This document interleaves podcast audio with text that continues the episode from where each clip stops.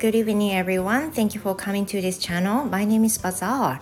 So, in this program, you can listen to whatever happens to me in English and Japanese. 今日もお聞きくださいましてありがとうございます。英語講師バザールです。えー、TGIF ですね。今週も1週間お疲れ様でした。どんな1週間だったでしょうか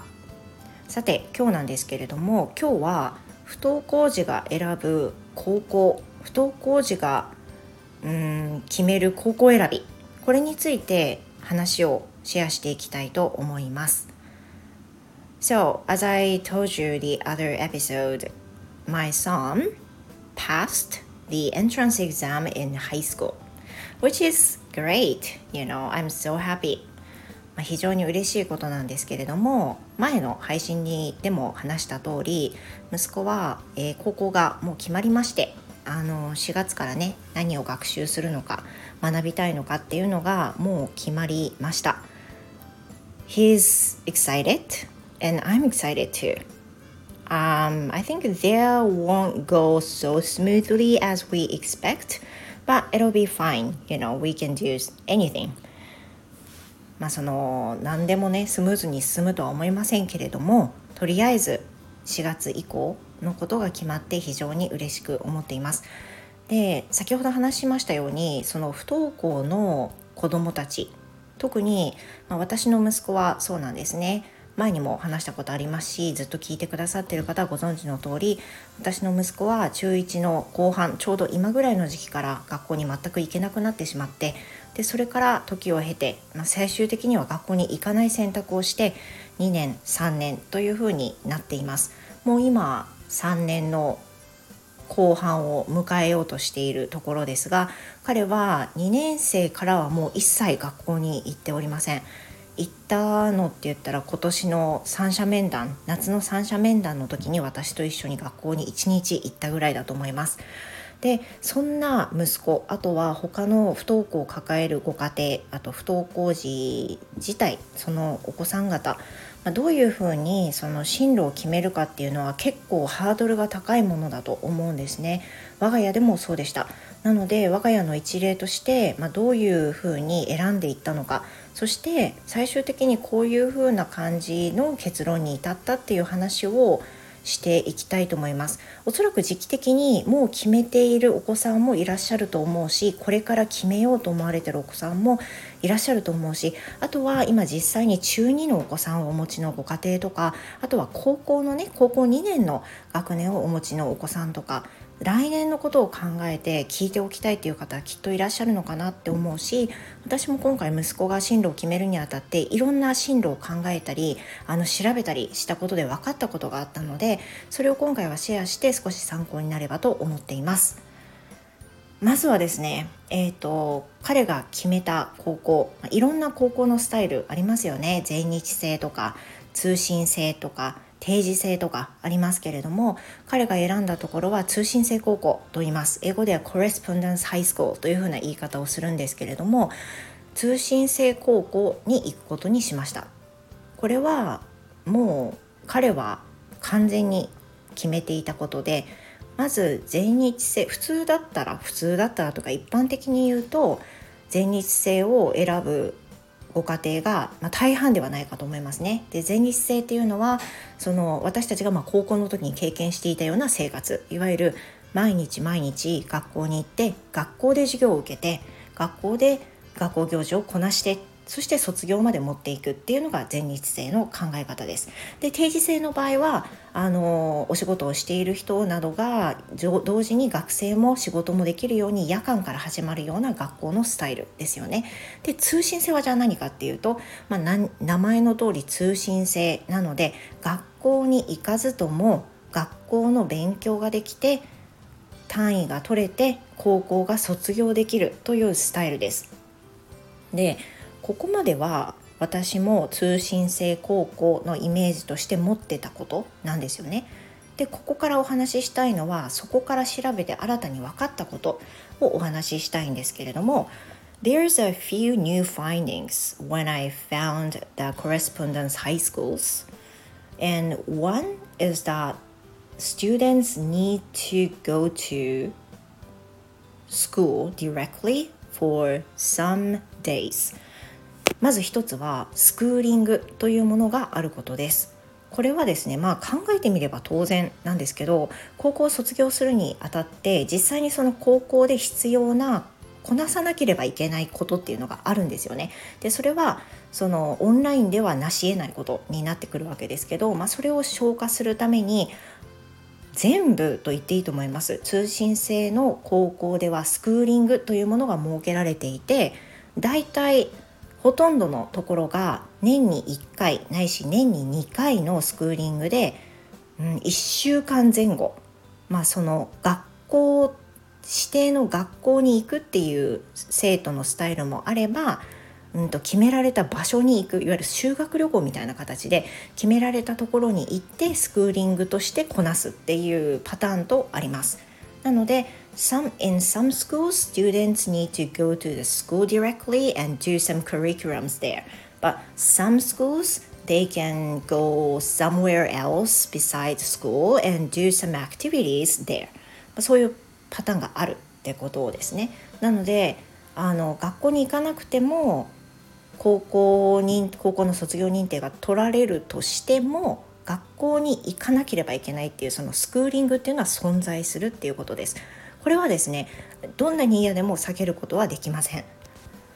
でその調べていくにあたってやっぱりその高校によってスクーリングの形あとスクーリングの決められた日数っていうのは全く違うんですよね。だからその良い方に考えれば、まあ、一つの修学旅行と考えてスクーリングで魅力的なところに行ける場所を探すっていうのも一つだと思いますしあとは、うん、スクーリングが近くに行って住むっていうところがあるんであればそれがなおお金もかかんないし手軽に行けるっていう良さもあると思います。それは様々学校に違うんで是非調べてみられるといいと思います。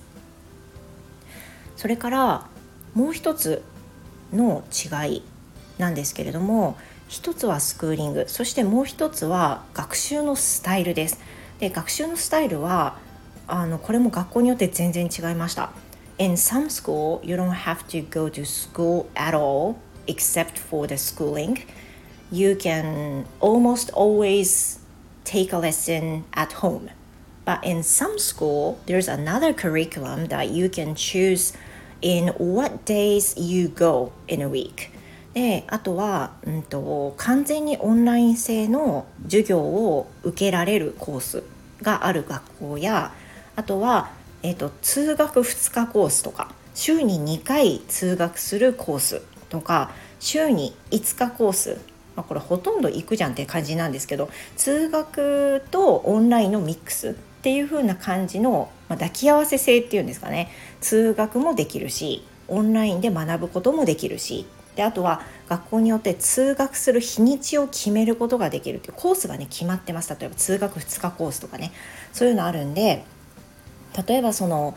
うん、息子のように全く学校に行ってなかった不登校のお子さんの場合は通学は1日でもあると結構しんどいかなって思うんですけど例えば週に1回2回休んで卒業までなんとか学校持ってたっていうようなお子さんであれば通学2日コースとかはすごく妥当な線かなって思うしこれはどっちもいい面があって実際に通学をすることで、まあ、本当に生身のお友達と一緒に触れ合えるっていうことやあとは、うんと、全部学校行かなくていいんでエネルギーの消耗が少ないとかねあとはその無理して行かなきゃいけないという気持ちが減るとかねいろんな部分があると思います。でえーと、総じて言えることは通学コースの日にちが長くなればなるほど通信制の学費は上がると思っていいと思います完全オンラインで学べる方が幾分安くなりますそうですねそれがあの知らなかったことですねそれから、うん、学費の話現実的な話をすればえーと、2000何年度かちょっと分かりませんけど忘れましたけど数年前からやっと通信制高校にもその修学補助制度っていうのがつくようになりました。えーと、名目何だったかな正しく言わないといけませんね。えっ、ー、と正しくは支援制度ですね就学支援金というのが支払支払われるようになりました。これはね昔は全日制だけとかそんな感じで通信制は対象に入ってなかったんですけれどもつい数年前からあの通信制も対象になったんですね。これによって学費の何割かが負担されることになって随分とあのありがたいねありがたいような支援が受けられるようになっています。で正直にやっぱり通信制も私立と公立とあるんですけど私立が断然高いですよね。で現実的な話としてやっぱり学費っていうのはすごく影響があるのでそれも一つの決め手になるかなって思うんですよね。でやっぱり最終的には子どもたちが何を学びたいかっていうので親御さんも決められると思うんですけれどもうちの場合はその通常の普通普通の教育課程を勉強するだけとかであれば高校は行きたくないってそもそも最初言っていたので高校に進学しないっていうことを最初決めていたんですよね。でもゆくゆく考えてやっぱり高校は出ておかせたいっていう親の、まあ、エゴもあってで高校を選んだわけですけれどもその中で、まあ、彼が気に入ったのはその普通の普通コース日程に加えて英語がさらに勉強できるっていうコースがあるっていうのが条件になったのでそれを探すために苦労しました意外とその全日制の学校であれば英語に力を入れるコースって結構あるんですよたくさんね。だけど通信制っていうとまあね少ないんですよ。これ少ないんですよね。なので選ぶのには割と苦労した印象があります。でそういった普通課程プラス何か特別なオプションをつけるような教育課程を選ぶような学校であればプラスでそのプラスのコース分のお金が発生してこのプラスの分っていうのは当然就学支援金の対象にはならないのでこれは完全に実費ということになると思います。まあ、結果的に我が家の話で言うとこのプラスコースを選ぶことで実費が相当増えてしまったんですけれども、うん、最終的にはその、まあ、彼が学びたいっていうことを大事にしたので頑張るかというふうになったんですがいろんなものをねあの考えなきゃいけないのかなと思うしあとはどんだけ学校に行きたいかですよね。高校になってもそんなに学校行くの嫌だと思いながら行く必要があるのかっていうふうに考えるとやっぱりそうじゃないと思うんで本当に心地よく学べるっていうことが達成できる場所を選ぶ。でその子にその子のスタイルに合わせて選ぶことができるっていうのがねベストかなって思います。So since uh, he won't be able to, you know, he, he sorry, he won't have to go to school directly. He will have tons of time at school. I mean, at home. So instead, instead of going to school, he is planning to start working as a part-time job. で、えーと、高校に入ってからっていうのは 通信制で家で学べるっていうことから時間に余裕が出てくるんで彼はバイトを始めたいというふうに言っています私はこれいいと思うんですよねであの学費足りなくなったら、まあ、補助してもらおうかなとかね 思いますしあのやっぱりねそんないろんな経験をしてほしいと思うので働く意味とかあとは家庭以外の人と関わるとかねそういうのでもバイトは私はすごい大賛成なんで頑張ってほしいと思っています。ということで長くなりましたけれども、えー、進路を考えるご家庭に少しでも響けばあとは参考になれば嬉しいですしうん私たちの家族は、まあ、大体最終的には3校に絞って決めたんですけれどもそれで何か参考になることがあればお答えできると思うのでもしご質問があればコメントやレターでもお寄せください。ということで長くなりましたがここまでです。聞いてくださってありがとうございました。Thank you very much for listening and hope to see you again. Goodbye.